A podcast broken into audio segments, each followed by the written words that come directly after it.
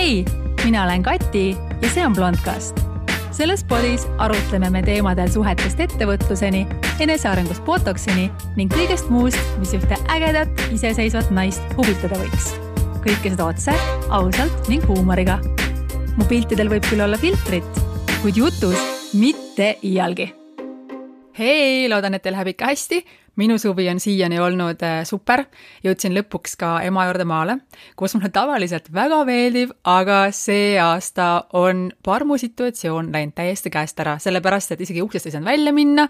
ma olen hetkel, kui ma seda podcast'i teen, täielikult laiguline, lapiline, puretud ja näritud, et äh, ma nüüd natukene taastun siin linnas, enne kui ma jälle julgen nina sinna maale pista, kuigi ma väga tahan sinna tagasi minna, sest mulle tegelikult looduses väga-väga meeldib, aga ma loodan, et teie suves on neid liblikaid siiski siiski rohkem kui parme. muidu on kõik äh, väga kenasti. olen saanud äh, päris palju kirju ka oma Instagrami ja suur aitäh teile selle eest, sest see tähendab minu jaoks väga palju, kui mulle antakse tagasisidet või nõuandeid või mida võiks teistmoodi teha, millega võiks jätkata, mida rohkem, mida vähem, see on super, sellepärast et ma tõesti alustasin selle podcast'iga nii, et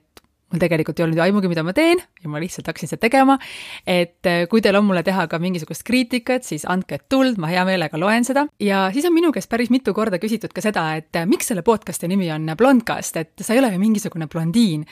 ja aitäh, ma ei ole jah, mingisugune blondiin, loodan aga see nimi lihtsalt oli nii hea ja tabav ja ma lihtsalt tahtsin selle ära napsata, mul ei tulnud hetkel ühtegi väga geniaalset ideed peale selle pähe ka, välja arvatud äh, Kati kapis, sellepärast et äh, ma teen seda podcast'i siis oma sellises garderoobitoas, kus mul on palju riideid ja raamatuid, just selle mõttega, et see lõhub siis sellist äh, kaja ja annab sellele podcast'ile parema kvaliteedi Youtube'ist vaatasin. ja siis küsiti minu käest ka seda, et eh, kas mul on kavas võtta kunagi ka külalisi. hetkel ma teen seda soolona, üksinda. mul on veel päris palju teemasid, mida ma soovin natukene arutada või lahata, aga eks iga asi ju areneb ja minu peamine eesmärk on teha siis sellist teemapõhist podcast'i. ma ei hakka kutsuma siia inimesi, et neid intervjueerida, ma ei hakka äh, rääkima teiste inimeste elulugusid, äh, selle jaoks juba on olemas oma nišš, oma podcast'id. minu podcast saab olema alati teemapõhine, et millised on need teemad, mis aitavad mul ja loodetavasti ka kellelgi teisel saada paremaks, ägedamaks, ilusamaks, tervemaks, targemaks, tublimaks, kõik, mis arendab nagu otseselt need teemad. ühel hetkel võib juhtuda tõesti, et mul endal jääb mõistusest vajaka, siis on vaja abilisi. aga andke natukene aega atra seada, ma alles alustasin ja praegu veel tunnen, et on päris palju endal ka öelda aga tänane teema. tänane teema on selline, mille peale ma olen tõesti viimasel ajal väga palju mõelnud ja eriti just eh, seoses ka oma lahutusega, just sellepärast, et kui ma ütlesin ka oma selles podcast'i episoodis, et minu jaoks oli väga oluline see, et ma saan olla täielikult mina ise. ma tundsin, et ma ei saanud olla sada protsenti mina ise, et ma justkui natukene pidin muutuma ja painduma ja võib-olla suunas, eh, kus ma tundsin, et ma ei ole enam see, kes ma olen ja ma olen hästi palju mõelnud siis selle peale, et aga, aga miks ma ei või siis muutuda, sest ma muutun ju tegelikult nagunii, me kõik tegelikult muutume ja areneme.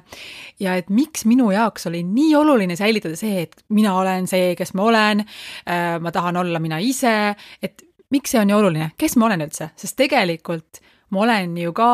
paljude mõjutuste produkt. loomulikult me teame ja et meie iseloom, meie käitumine on tingitud siis suures plaanis kahest asjast, geenidest, mida me ei saa mõjutada, ja keskkonnast, mida me osaliselt siis saame mõjutada, eriti mis puudutab siis meie täiskasvanu iga. ja see on see kombo ja ma just mõtlen, et tegelikult sellest on nii suur osa need mõjutused ja kuidas ma siis saan öelda, et mina olen mina ise, kui ma tegelikult olen üks kompott millestki, mida ma võib-olla siiamaani vähemalt ei ole väga kontrollinud, vaid olen lihtsalt nagu kulgenud selles kaasa ja täpselt sellepärast ma seda teemat tahtsingi natukene arutada. ja teine põhjus on siis minu enda perekond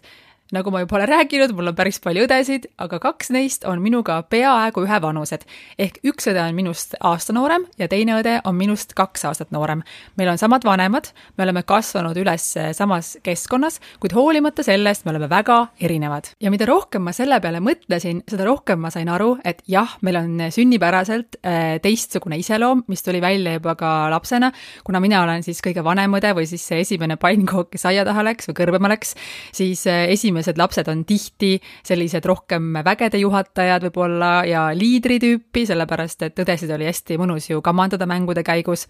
aga meil oli üsna juba siis erinev iseloom, kuid meil oli sama keskkond ja ma vaatasin, et need asjad, mis meis on sarnast, eh, on meil tulnud kõik siis sellisest varajasest lapsepõlvest, ehk näiteks me oleme hästi rõõmsameelsed, me oleme jutukad, mis tuleb siis äh, meie emalt. Äh, samamoodi me oleme suhteliselt sellised äh, lahenduste otsijad, ehk kui on mingi probleem, meil hakkab aju kohe töötama, et kuidas saab, kuidas saab, kui kuidagi ei saa, see on meil jälle tulnud emalt. aga siis on ka asju, mis on negatiivsed või siis noh, kui ma tohin öelda niimoodi negatiivsed, sest et me olime siis mina olen siis pärit suguvõsast, kus põhimõtteliselt kõik peaaegu on muusikud ja paljud neist on täna tegevad muusikud, paljud neist eh, on olnud muusikud, aga by default siis eh, kõik õppisid muusikat, minu ema, isa, õed, vennad, kõik. ja samamoodi meie, mina ise käisin siis Tallinna Muusikakeskkoolis, ma pidin harjutama klaverit ja viiulit, seal koolis mulle üliväga meeldis, inimesed mega, super, aga lihtsalt, kuna meil olid päris rasked ajad, siis ema ei jaksanud mind sundida ja tänu sellele ma pidin minema siis nii-öelda tavalisse kooli. aga tänu sellele, et me harjutasime erinevaid pille, viiulit, klaverit peale oma kooli, meil puudusid siis sellised äh, sporditrennid, mis on jälle teine suund, kuhu minna, äh, kui lapsel võiks olla mõni hobi. Ja see on meil ka kõigil kolmel ühine, et meil on väga raske saada ennast äh, sportima, sellepärast et kuna me seda lapsepõlvest saanud ei ole, siis see on selline oluline miinus, millega me peame nüüd täiskasvanu eas siin kõvasti tegelema. aga positiivseid asju on veel, nimelt eh, me oleme need õnnelikud, kes ei eh, näinud mitte kunagi pealt oma vanemate tülisid või kaklusi ja tänu sellele meil on ka üsna ma loodan või arvan, et eh, hea viis tülide lahendamiseks, ehk meile meeldib rääkida. ja ma olen hästi palju just viimasel ajal selle peale mõelnud, sellepärast et ma varem ei osanud seda tähele panna, kui ma mõtlen oma eelmiste suhete peale, aga kui ma nüüd mõtlen ja mõtlen oma ekside ja nende vanemate peale, siis ikka jube palju tuleb kaasa kodust, et oli näha, et kelle perekonnas näiteks sülide korral tõmbuti endasse, üldse ei räägitud, tõmmati täiesti lukku, kus perekonnas kakeldi, röögiti, et see hästi palju võib tulla kaasa, et ma ise, kuna ma ise olen sellega nüüd palju tegelenud, et süüvida, et mis mul on päriselt lapsepõlvest tulnud kaasa, need head ja vead, et siis ma olen endast saanud paremini aru ja mul on lihtsam neid asju ka hiljem nagu nüüd täiskasvanuna korrigeerida, kui ma olen targem, ma oskan neid näha ja kui ma neid juba teadvustan, ma saan neid asju ka parandada. see on üks asi, mida mul võib-olla ei ole Äh, vaja nii palju parandada, ma ei ütle loomulikult, et ma olen mingisugune täiuslik tülitseja,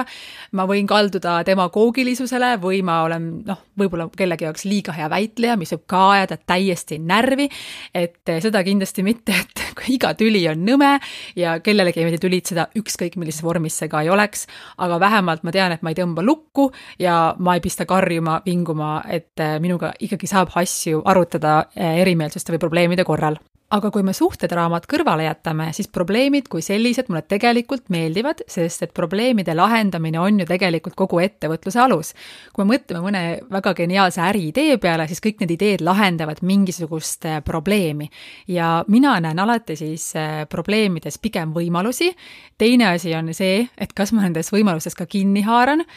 tihti juhtub, et mitte siis haarab keegi teine. aga probleemid on tegelikult head, kui sa oskad neid õigesti lahendada. aga ühesõnaga nüüd eh, lapsepõlvest oleme natuke jälle edasi liikunud, et eh, siis laiemas plaanis on tõesti nii, et on asju, mida me ei saa muuta, mis on siis meie sünniriik, sünnikoht, nahavärv, sugu, pikkus, me ei saa valida oma vanemaid, me ei saa valida oma õdesid ja vendasid, me ei saa valida ka oma lapsepõlve, aga kui me saame täiskasvanuks või kui me oleme juba seal sellises varajases eh, nooruses, eh, sellises puberteedieas, siis me saame hakata juba tegema valikuid. ja ma ise kahjuks ei olnud nooremana nii tark, et ma oleksin neid valikuid teinud eh, teadlikult. ma olen hakanud neid valikuid teadlikumalt tegema alles viimastel aastatel, aga parem hilja kui leida, et vaikselt-vaikselt pürgin sinnapoole, et siis liikuda täpselt sinna, kuhu ma soovin ja väga valides, kellel või millel ma lasen ennast mõjutada. üks asi, mis mind on võib-olla kõige rohkem siiamaani muutnud, on olnud minu välismaale kolimine. ja see oli loomulikult selline asi, mis juhtus ilma minu teadmata, ma ei planeerinud seda, et ma lähen nüüd välismaale ja ma kavatsen muutuda, vaid see lihtsalt juhtus. ja ma arvan, et minuga nõustuvad kõik need, kes on siis kas väga palju reisinud või on elanud välismaal, et see tõesti muudab inimest, sa vaatad asju hoopis laiemalt, hoopis teise pilguga ja sa päriselt muutud. ja ma ütlen veel kord, et kui kellelgi on võimalik, praegu koroona ajal on see kindlasti väga keeruline, aga kunagi hiljem käia ära kuskil, kas olla vahetusõpilane, kas minna tööle vähemalt aastaks kuhugi, panna ennast natukene sellisesse ebamugavustsooni, kus sa justkui pead alustama nullist selles mõttes, et sul ei ole seal seda turvalist keskkonda, sul ei ole seal seda oma vanemaid sõpru, tuttavaid, kohvikuid ja tänavaid, vaid sa oled täiesti uues olukorras, kuidas sa seal kohaned, sa õpid enda kohta seal meeletult palju ja ka vaatad tõesti asju täiesti teise pilguga, kui sa sealt tagasi tuled. siis teine asi, mis kindlasti on mind väga palju mõjutanud ja muutnud, vahel positiivses suunas, vahel negatiivses suunas, on inimesed, kellega ma olen koos elanud, ehk minu elukaaslased. ja ma tahaksin siin ühe asja ka kohe ära klattida, et kui ma räägin oma eksidest, et see kõlaks nagu mul on mingisugune hull haarem kuskil või et ma vahetan mehi nagu sokke, mul on tegelikult olnud siis eh, neli neli suhet, mida ma pean suhteks ja need on siis neli inimest, kellega ma olen elanud ühe katuse all. ma ei ole mitte kunagi läinud suhtesse selle mõttega, et eh, see ei kestaks igavesti, ma olen alati läinud suhtesse selle mõttega, et eh, ma olen selle inimesega elu lõpuni koos. elu kahjuks ei lähe alati nii ja ma kindlasti pooldan seda, et eh, suhe õigel ajal lõpetada, kui see suhe on halb või kui sa hoolimata sellest, et sa seda suhet proovid parandada, see ei õnnestu või sa oled õnnetu, et ma kindlasti seda ise pooldan ja ma tean, et inimesi on minuga eriarvamusel palju, kindlasti ka usklikud inimesed, eh, sest et äh, usklike inimeste arvates siis sa oled koos nii heas kui halvas elu lõpuni, no matter what. mina sellest täna natuke olen hakanud kahtlema, sellepärast et kui ma saan kellegagi tuttavaks, kui ma olen kaheksateist, ma olin kaheksateistaastaselt ise nagu sorry, aga ma olin nagu nii lammas, et kui ma oleks pidanud kaheksateistaastaselt valima endale mehe, kellega ma elu lõpuni koos no sorry, ma, ma ei kujuta ette, noh, et on alati võimalik, et sa kasvad inimesega kokku, mis on super ja mis on minul näiteks palju keerulisem täna, sellepärast et ma olen juba ise sellises eas, et, et ma pean tõesti leidma nagu endale väga sobiva match'i selleks, et saada elu lõpuni koos olla, et see tõenäosus, et sa nooremana hakkad kellegagi kokku, kokku kasvama, on siis nii palju suurem, et see on võimalik ja kui see juhtub, see on minu arust megaäge ja ma austan neid inimesi meeletult. aga mida ma tahan öelda, on see, et kui see asi ei toimi, siis ma ka absoluutselt ei poolda seda, et niimoodi koos vindutakse ja raisatakse oma elu, rikutakse oma laste elu, et see on minu seisukoht. aga ühesõnaga, mehed on mind elus väga palju mõjutanud. Äh, ma olen nendelt võtnud üle siis äh, nii käitumismalle, arvamusi, väljendeid, sõpru, suhtumist millegisse. Ja alles nüüd vanemas eas ma olen hakanud tegelikult seda nagu vaatlema, et milline osa siis tegelikult olin mina ja mis on siis tulnud sellest eh, suhtest eh, kaasa. no seal on muidugi väga-väga-väga palju erinevaid näiteid, aga näiteks ka see, kuidas ma suhtun eh, oma kehasse, näiteks. Ma mäletan, et ma alati olen tahtnud olla lühem, minu selline mina ise oli alati see, kes vaatas nagu minust lühemaid tüdrukuid sellise pilguga, pilguga, et appi kui äge, et miks ma võiks olla viis või kümme sentimeetrit lühem, et nad on nii ilusad ja nii armsad ja nad võivad kasutada ükskõik kui kõrgeid kontsi ja nad ikkagi pole liiga pikad ja see oli selline minu asi mis on väga loll mõte, sellepärast et ilmselgelt ma ei saa oma pikkust muuta, aga see mulle meeldis. ja alles siis ühes suhtes ma sain aru, et ei, see ei ole cool, et cool on olla just, et väga pikk, et ma tegelikult äh, olen hoopis liiga lühike. ehk siis äh, minu üks eksidest oli siis elanud enne mind koos ainult modellidega ja arvud hästi pikkade inimestega ja ühtäkki ma tundsin ennast alamõõdulisena, kuigi samas vaid mõni aeg tagasi ma olin nimetanud inimesi, kes on must lühemad, siis ma jälle mõtlen, et oo, aga see ei ole ju minu mõte, et see on ju pannud, pandud mulle pähe siis äh, kellegi teise poolt täna ma olen oma pikkusega ülirahul, üliõnnelik, et mul ei ole mingit issue't sellega, aga tasub lihtsalt mõelda seda minapilti või et kas või mis sa endast arvad, et, et kes sulle mingid mõtted on pähe pannud, et kas sa päriselt mõtled nii või sul on see mõte istutatud kas vanemate või ekside või sõprade poolt. Äh, mul on ka selline näide näiteks autojuhtimisest, sest et ma võib-olla, ma ei mäleta, kas ma seda juba ütlesin, et äh, ma olin kunagi koos inimesega, kes juhtis väga agressiivselt autot ja ta oli üldse päris närviline kuju aga kui ma temaga tuttavaks sain ja ma olin loomulikult väga armunud ja ta tundus väga cool, ehk ma ise ka siis äh, oma elust mingisugune, ma pakun, et umbes viis aastat äh, olin ka ikkagi suhteliselt selline sõidudebiilik, et äh, noh, ma piinlik, ma tean, aga, aga lihtsalt, et täna ma ei ole enam selline ja ma sain väga selgelt aru, kust see tuleb, see on ebacool. samamoodi ma olen mõelnud päris palju ka selle peale, et millised on minu poliitilised vaated, millised nad oleksid ilma selleta, kui ma poleks kolinud välismaale ja kui ma oleksin jäänud ühega oma eksidest kokku, kuidas ma oleksin suhtunud teatud asjadesse oma elus. võtame kas või praegu näiteks isegi koroona mida ma arvaksin, milliseid väljaande ma loeksin, kas ma usuksin teadust või ma usuksin mõnda väljaannet, mida annab välja põhikooliharidusega mingisugune elukunstnik, et äh, ma ei tea, ma ei tea, sellepärast et äh, kui ma olen, mida noorem sa oled, seda rohkem sa oled ju ka mõjutatav. et ma lihtsalt kogu selle episoodi point, mida ma praegu siin teen, on see, et panna inimesi just mõtlema, nagu mina ka praegu mõtlen, et need arvamused, mis meil on, et kust need arvamused päriselt tulevad, et kas need inimesed, kellelt me oleme need arvamused saanud, kas nad päriselt on adekvaatsed arvamusliidrid. aga kui me räägime inimestest, kes meid mõjutavad, me ei saa mitte mingil juhul kõrvale jätta oma sõpru, sest sõbrad on need, kes on näiteks mind mõjutanud elus ääretult palju ja mul on erinevates eluetappides olnud erinevad sõbrad, mul on lapsepõlvesõbrad, mul on sõpru, kes on tulnud algkoolist, põhikoolist, keskkoolist, erinevatest töökohtadest, läbi mõne hobi, eh, isegi läbi mõne eksmehe eh, mingist seltskonnast, et sõpru ma olen niimoodi nagu korjanud erinevatest eluvaldkondadest. mul ei ole olnud kunagi sellist suurt oma gängi ja ma olen mõnikord vaadanud neid inimesi, kellel on selline gäng, et appi, kui lahe see on. mul seda ei ole olnud, mul on sõbrannad sellised nagu tulnud niimoodi ühekaupa ja kõik need inimesed, kes on tänaseks minu ellu jäänud,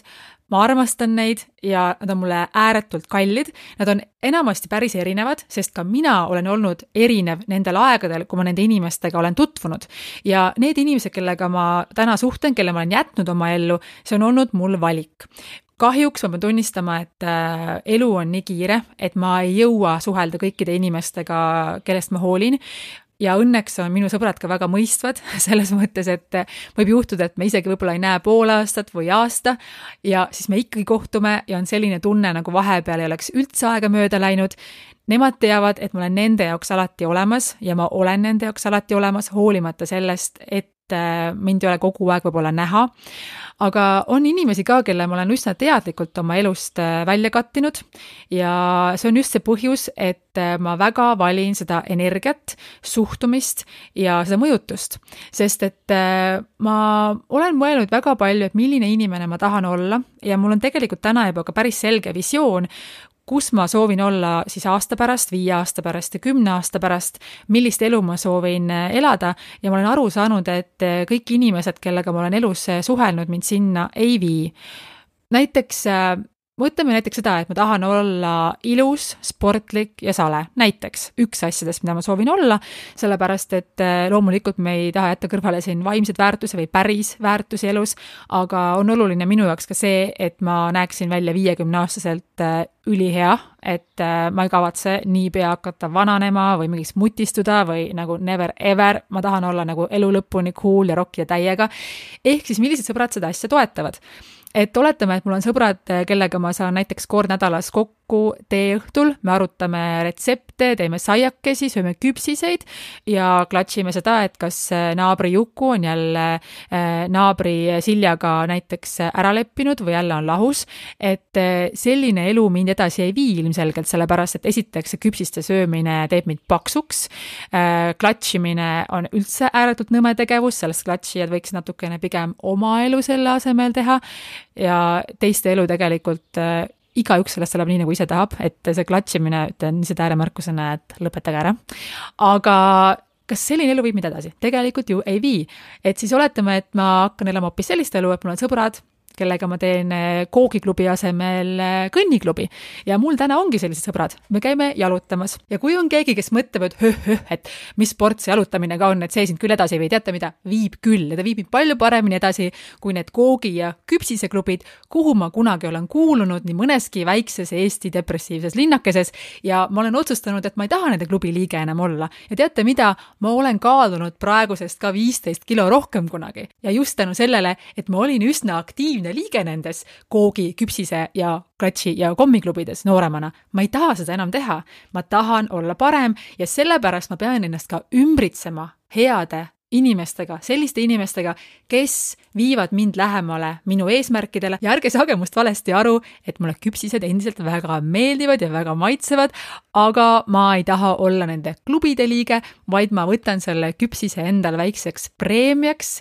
kvaliteetse, hea, siis kui ma olen selle ära teeninud ja ma olen täitnud näiteks oma mingisugused muud eesmärgid ja mul on selle järgi isu, aga see ei ole enam minu jaoks mingisugune rutiin, mida ma harrastan, sellepärast et see lihtsalt ei vii mind lähemale minu eesmärkidele. ja kui ma mõtlen oma sõpru ja ma just rääkisin ka sellest, et kuidas mul ei ole tulnud kaasa sellist gängi, siis äh, mõni aeg tagasi, ma arvan, et see oli vist umbes äh, poolteist, kaks aastat tagasi, ma avastasin, et inimesed, kellega ma ennast ümbritsen,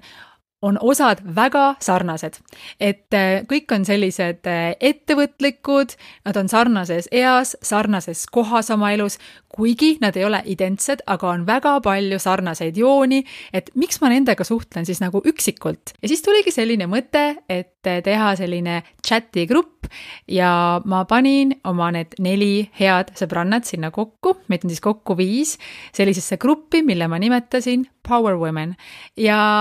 see grupp on aidanud mul elada üle terve selle jubeda koroonaperioodi, sellepärast et me oleme üksteisele olnud kogu aeg toeks, me saame arutada asju reaalselt suhetest, me saame rääkida oma ettevõtetest, oma muredest, me käime koos jalutamas, me oleme teinud äh, mõnusaid aktiviteete looduses. Ja ma tunnen, et see grupp võib-olla ongi siis see asi, mis mind inspireeris eh, seda podcast'i looma, sellepärast et kõik need teemad, mida me arutame, ja mis on meie jaoks olulised, saavad olema siin podcastis ka kindlasti kajastatud. ja ma olen tegelikult päris mitmest raamatust lugenud sellist lauset, et sa oled summa viiest inimesest, kellega sa kõige rohkem suhtled.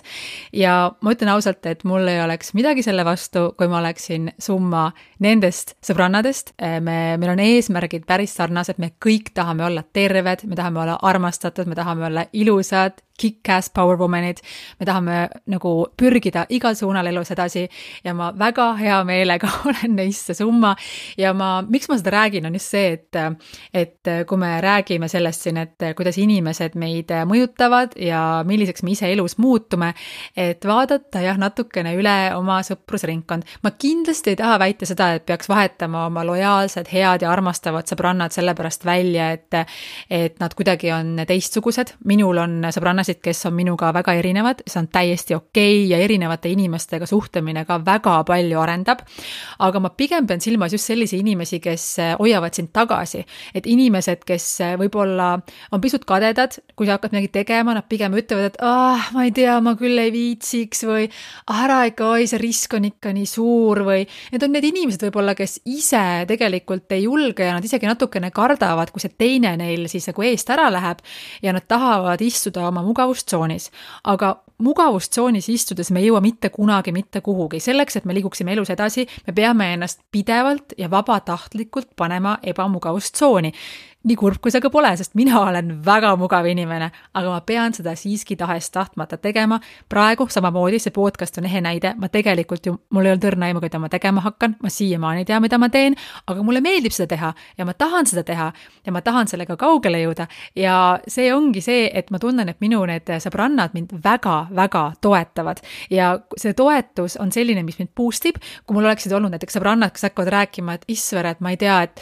kas sa oled hulluks läinud, et kas see kõik selline asi ei ole nagu rohkem mõeldud, ma ei tea, natukene võib-olla noorematele või nüüd siin sul on ju karjäär ja sa oled ju tõsiseltvõetav, et mis sinuga üldse juhtub, mis sinust äkki arvatakse või kes oleksid andnud mulle nagu vastupidiseid signaale, ma ei oleks võib-olla seda teinud. sest et ma ei väsi kordamast, et sa oled nii palju mõjutatud nendest inimestest, kes sind ümbritsevad. üks asi, mis meid veel väga palju alati ümbritseb, on meedia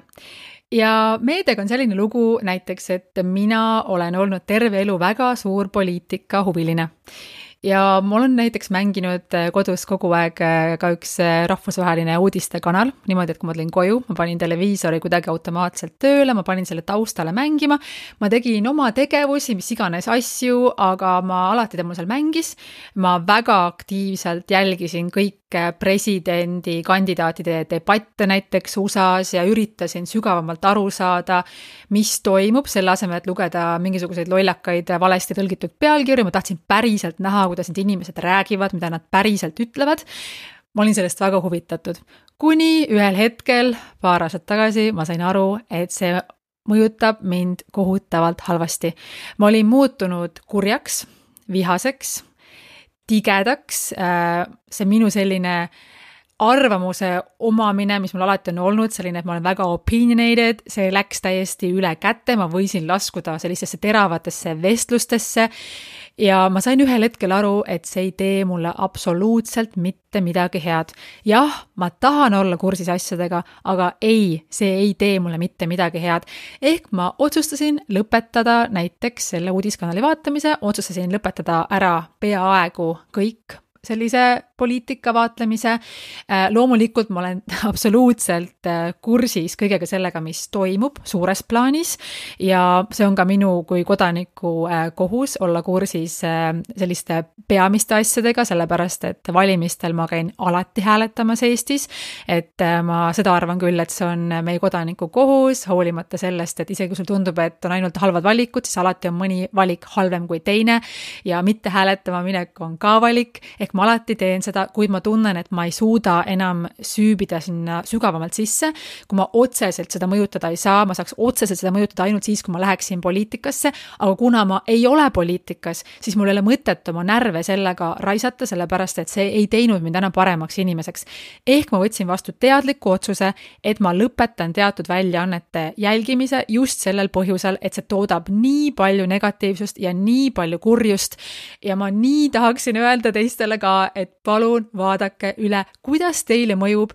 mingi teatud meedia, kuidas see, mis te sealt saate, esiteks, kas te üldse, mis te sealt saate, kas see üldse on nagu tõsi, kas need väljaanded, mida te loete, et kas need annavad üldse välja mingid adekvaatsed inimesed. et kui te sealt seda saate, et kas need viivad teid näiteks lähedastega mingitesse totakatesse diskussioonidesse, kus mõlemal poolel on arvamus ja tegelikult kumbki ei tea, millest ta räägib. et kui see niimoodi on, siis ma tegelikult mul on soe soovitus, et ei ole mõtet. ise oma nahal ära proovitud, ei toiminud, muutusin tigedaks, ma ei taha olla tige, ma tahan olla rõõmus, ma olen jälle rõõmus, et äh, olen elav näide siis sellest. kui me räägime meediast, siis me ei saa üle ega ümber sotsiaalmeedia. ja sotsiaalmeediaga on ka nii, et kuna ma olen olnud selline, kellel on alati olnud väga tugev arvamus, ma olen oma arvamust ka avaldanud ja jällegi sotsiaalmeedias ei ole seda väga suurt mõtet teha, sest alati on keegi, kellel on mingi teistsugune arvamus ja siis ta satud mingisse täiesti mõttetusse väitlusesse ja praegu ka ju mõnes mõttes ma ju teen meediat, ma ju avaldan jälle oma arvamust, aga ma ei vaidle kellegagi. ma teen podcast'i, kus ma räägin oma arvamust, ma tean, as a fact, et on inimesi, kes arvavad täiesti teistmoodi kui mina, see on okei okay,, aga ma ei kavatse vaielda, see on okei okay,, lepime nagu kokku, et me saame olla eriarvamusel, see on fine, aga ka sotsiaalmeedias on ka nii, et et noh, muidugi eriti poliitilistel teemadel, aga ka muudel teemadel selline vaidlemine võib ajada ka päris kurjaks. ja ma vaatasin ise oma sotsiaalmeedia või just nagu Facebooki konto paar aastat tagasi ka päris põhjalikult üle. ma mingi aeg tagasi juba aasta aastaid varem äh, olin siis otsustanud, et äh, ma ei ole ma ei taha olla nagu siis Facebookis tuttav või sõber kellegagi, kellele ma tänaval tere ei ütleks. mul on olnud juhuseid, kus inimene on mu Facebookis ja siis ta lihtsalt läheb must mööda nagu ei tunneks mind, et siis ma leian, et noh, miks me oleme siis nagu Facebooki sõbrad, et et Facebook minu jaoks on mõeldud sõpradele ja ma revideerisin selle nagu selle pilguga ära kunagi. teiseks inimesed, kes võib-olla, kelle postitused olid väga negatiivsed, aga ma mingil põhjusel ei tahtnud neid äh, unfriend ida, sellepärast et ma ei tea, omad põhjused. et Facebook annab ka võimaluse siis unfollow da inimesi, et, et kui see inimene tõesti väga agressiivselt äh, väljendab ennast või ei mõju sulle hästi, aga sa ei taha teda kustutada, anda ta, andmaks talle siis mingisugust äh, signaali. et, äh, et siis sellisel juhul sa saad ka need postitused tal lihtsalt peita, et see ei mõjutaks sind negatiivselt, selle asja ma olen ka ära teinud. aga üldiselt ma Facebookis enam väga palju aega ei veeda, sellepärast et ma ise olen suures osas kolinud siis Instagrami. Instagram on ka päris huvitav asi, sellepärast et äh, ma Instagrami liitusin, ma ei mäleta, noh, kunagi ammu, siis kui see kunagi tekkis. ja siis mingi aeg Londonis elades ma sain aru, et sotsiaalmeedia võtab äh, minu elust liiga palju aega. ja ma otsustasin, et ma loobun sotsiaalmeediast, ehk mul oli Instagramis siis selline pikk pikk aastatepikkune paus, kui ma ei postitanud Instagrami mitte midagi, mul tegelikult isegi ei olnud see konto aktiivne. täpsemalt kestis see paus mul neli aastat ja peale seda ma otsustasin, et okei okay,, et äh, kõik mu tuttavad on Instagramis ja mul tekkis väike selline FOMO, fear of missing out, et et ma ikkagi mingil määral mõistuse piires seal soovin olla, nüüd ma olen Instagramis tagasi, seoses loomulikult ka sellesama äh, podcast'iga, Blondcast, ma olen Instagramis jälle aktiivne, aga ma väga üritan jah, vaadata, et ka millist infot infot äh, ma välja annan ja millist infot ma ka sisse saan, et see on hästi teadlik. ma ei ole veel teinud sellist äh, korralikku kontrolli nüüd täpselt, et mis kontosi ma olen follow ma hakanud või ma pean selle veel tegema, et täpselt aru saada, et äh, mida ma tahan lasta ennast mõjutama. ja nüüd, kui ma olin ema juures maal, siis ema tuletas mulle selle teemaga seoses meelde ka seda vana indiaani lugu kahest hundist ma ei tea, kas te olete seda kuulnud, aga lühidalt on see selline, kuidas üks indiaanlaste pealik räägib oma lapselapsega, et minu sees on kaks hunti ja nende vahel käib võitlus. üks hunt on selline tige ja kuri, ta on vihane ja ta on kade ja ta on selline ülbe ja teine hunt minu sees on selline hea, ta on rõõmus, rahulik ja armastav. ja selline võitlus käib iga inimese sees, nende kahe hundi vahel. ja siis, kui see väike poiss küsib äh, siis indiaani pealiku käest, et aga, et aga milline hunt siis võidab, siis indiaani pealik vastab, et see, kumba sa toidad ja minu meelest see on nagu ülihea lugu selles mõttes, et see, keda sa toidad ja mina tahan toita seda head hunti. ja sellepärast mul on vaja ümbritseda ennast selle energiaga, nende teadmistega, mis teevad minust parema ja mis toidavad seda head hunti. ja kui me räägime sotsiaalmeediast, me ei saa üle ega ümber siis influencer itest või arvamusliidritest või mõjuisikutest ehk inimestest, kes avaldavad oma arvamust, avaldavad oma pilte kelle jaoks on see töö. ja uh, ma mõtlesin päris palju, et mida ma nüüd ütlen ja mida ma jätan ütlemata, sellepärast et minu lubadus on see, et no filter, mis tähendab, et ma räägin otse. otseütlemisega on selline asi, et äh, potentsiaalne hate is on the way, aga ma jään endale kindlaks ja see on okei okay,, et inimesed on minuga eriarvamusel, lepime niimoodi kohe kokku. mina vaatan neid mõjuisikuid selliselt, et ma saan aru, et see on nende töö. mõjuisikutel on väga oluline see, et nad oleksid pildis. ehk siis suuremal või vähemal määral on kasulik korraldada aeg-ajalt mingisuguseid skandaale, võib-olla lehvitada natukene oma seeliku saba liiga kõrgele või kogemata, ma ei tea, kukub sul mingi õlapael ära ja rinnahoidjat ei ole või no mis iganes asju, mis sind panevad meediasse, millega sa saad tähelepanu, kes sinu siis kontole tulevad või sinu blogi hakkavad jälgima ja see on okei okay,, sellised väiksed trikid kuuluvad asja juurde, see on meedia, see on show business, see on fine. aga üks asi, mida ma ei kannata ja üks asi, mida ma vaatan nagu tõesti väga viltu ja milliseid mõjusid ma absoluutselt mitte mingil juhul ei taha endale lähedale lasta, on see, kui keegi on kuri, ta sõimab, ta alandab, ta solvab ja väga paljud mõjuisikud on meie silme all ju suureks kasvanud, nad arenevad, nad muutuvad paremaks, aga siis on mõjuisikuid, kellel vanust justkui nagu hakkab nagu olema, aga nad on täiesti arenemisvõimetud. ma ei saa aru, miks ma peaksin jälgima kedagi sellepärast, et ta on lihtsalt äh, tuntud. ma tunnistan ausalt, et ma mingi aeg tagasi hakkasin follow ma päris palju tuntud inimesi sellepärast, et ma tahtsin näha, et mida nad sotsiaalmeedias teevad, kuna ma selles valdkonnas olen täiesti maha jäänud, äh, insta seenior nagu Xenia ütleb näiteks.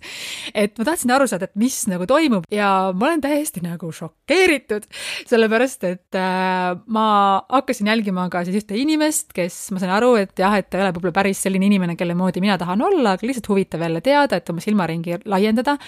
aga sellel inimesel on nii palju follower'e, sellel inimesel on nii palju inimesi, kes seda jälgivad, kes seda kuulavad, eh, kelle moodi võib-olla paljud inimesed tahavad isegi olla ja samal ajal see inimene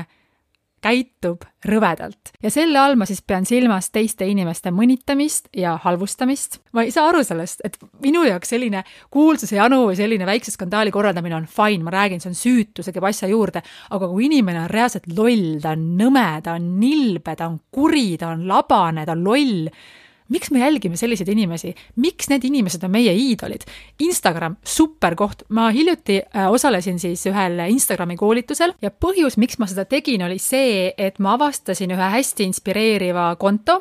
ja ma räägin siis äh, Katrin Mangusest, kellel oli hästi äh, inspireerivalt siis välja toodud igasugused planeerimisteemad ja eesmärgistamise teemad, mis mind ennast väga paeluvad ja millega ma ise väga palju tegelen. ja ma hakkasin teda jälgima, ta korraldas siis Instagrami koolituse, koolituse, kuna ma Instagramist eriti mitte midagi ei tea, midagi aru ei saa ja olen täiesti maha jäänud kõigest, siis ma osalesin selles ja tänu sellele koolitusele ma sain tuttavaks megaägedate inimestega, kellel on mega inspireerivad kontod, kes teevad väga lahedaid asju. Instagramis on nii palju kihvte kontosid, kes õpetab sulle planeerimist, kes õpetab sind süüa tegema, kes teeb trenni äh,, mis iganes igas valdkonnas seal on nii palju lahedat content'i, jah, nendel ei ole võib-olla viiskümmend tuhat või seitsekümmend viis tuhat või sada tuhat follower'i, neil on väiksemad arvud, aga samal ajal seal on nii palju ägedaid isikuid, eh, kellest ma hea meelega lasen ennast mõjutada. Ja see on justkui avanud nagu minu silmi ka selles mõttes, et sotsiaalmeedia tegelikult on hea, sealt võib saada ka väga head ja väga positiivset mõju, juhul kui sa siis lased ennast positiivselt ja hästi mõjutada. igaüks teeb seda, mida lõpuks tahab, aga ma räägin, et isegi kui sa huvi huvi pärast jälgid inimest, kes eh, on kuulus, lihtsalt sellepärast, et ta on tuntud, aga ta reaalselt on nõme, ta ütleb inimestele halvasti, ta käitub labaselt, et kas sina tahad selline olla, kas sa päriselt tahad selline ise olla? ja ma soovitan küll oma sotsiaalmeedia võib-olla vaadata sellelt poolt üle, et need inimesed, keda me jälgime, nad annaksid meile ellu midagi juurde, et nad toidaksid seda head hunti, et nendest õhkuks sellist nagu rõõmu, tarkust, inspiratsiooni ja et me saaksime nende abil ka liikuda oma eesmärkidele lähemale. ma tõesti, minu jaoks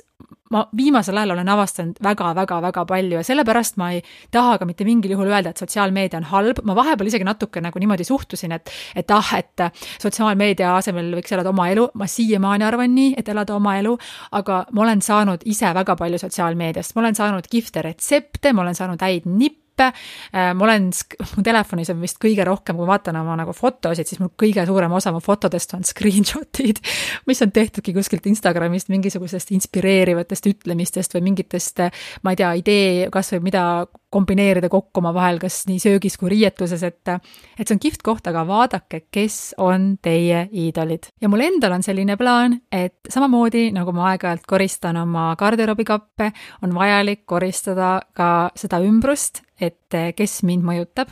sellepärast et äh, mõni riidese kapis võib-olla on jäänud sinna liiga kauaks kopitama ja see riideese enam ei kaunista mind, samamoodi võib tegemist olla mõne